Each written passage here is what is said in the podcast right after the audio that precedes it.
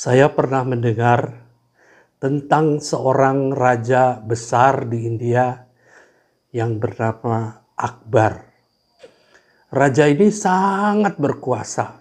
Semua orang takut kepadanya. Pada suatu hari, ketika sedang ada sidang di istana, tiba-tiba salah seorang cucunya datang dan menghampiri kakeknya, yaitu Raja Akbar ini. Dan Raja Akbar ini berkata, "Oh, ini cucuku, anak yang paling hebat di seluruh dunia." Semua menteri-menteri mengatakan, "Iya, benar-benar, eh, Baginda, cucu Baginda adalah anak yang paling hebat di seluruh dunia. Tapi ada satu menterinya yang tidak mengatakan hal tersebut. Dan kemudian Raja Akbar eh, bertanya kepada menterinya, kalau nggak salah namanya Bilbar. Wahai Bilbar, kenapa kamu tidak ikut mengatakan bahwa cucu saya adalah anak yang paling hebat di dunia. Tapi raja memang tidak marah karena dia tahu bahwa menterinya yang satu ini eh, sangat bijaksana dan sangat dibutuhkan oleh kerajaan.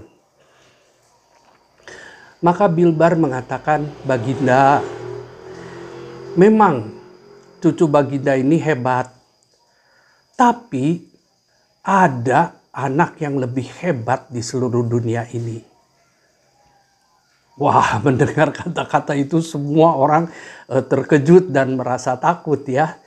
Uh, tetapi uh, Raja Akbar mengatakan, "Oke, okay, bawa ke sini anak itu. Saya mau tahu siapa yang uh, anak yang paling hebat seluruh dunia."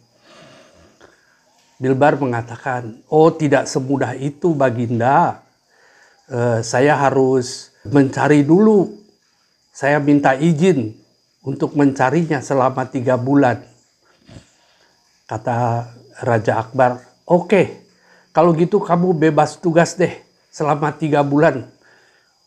Kamu boleh cari anak yang paling hebat seluruh dunia. Maka kemudian Bilbar merasa sangat senang ya, dia bebas dari tugas, cuti dia jalan-jalan ke sana kemari. menikmati, dia sangat menikmati uh, waktunya selama tiga bulan bebas tugas. Setelah tiga bulan, Bilbar kembali ke istana dan raja bertanya, oke okay, sekarang waktunya udah habis, mana anak yang paling hebat? Bilbar mengatakan, Baginda, udah ketemu anaknya. Tapi karena ini anak yang paling hebat, tidak bisa saya bawa ke sidang ini. Baginda yang harus ke sana. Tapi Baginda tidak boleh pakai baju kerajaan. Harus menyamar seperti orang biasa. Saya pun akan menyamar seperti orang biasa. Maka keduanya kemudian eh, pergilah dari istana. Dibawa nih raja sama si Bilbar ini. Dibawa ke pematang-pematang sawah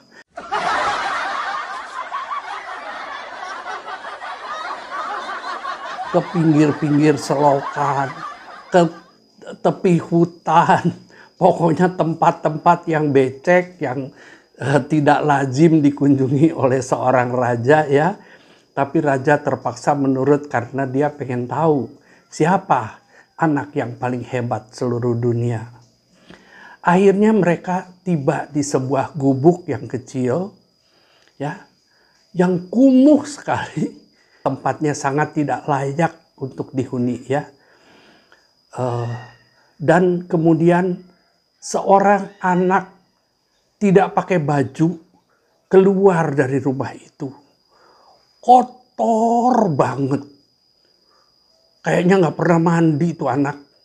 Ya, udah pokoknya eh, sangat-sangat kotor sekali. Eh, karena memang tempatnya licin, tiba-tiba anak itu jatuh dan menangis. Dari dalam gubuk keluarlah seorang nenek yang sama keadaannya seperti anak itu. Ya, nenek ini juga sangat menyedihkan keadaannya. Mana jalannya udah susah, badannya kotor, bajunya lusuh, sobek-sobek. Nenek ini berkata, aduh cucuku, anak yang paling hebat sedunia, kasihan ya kamu jatuh.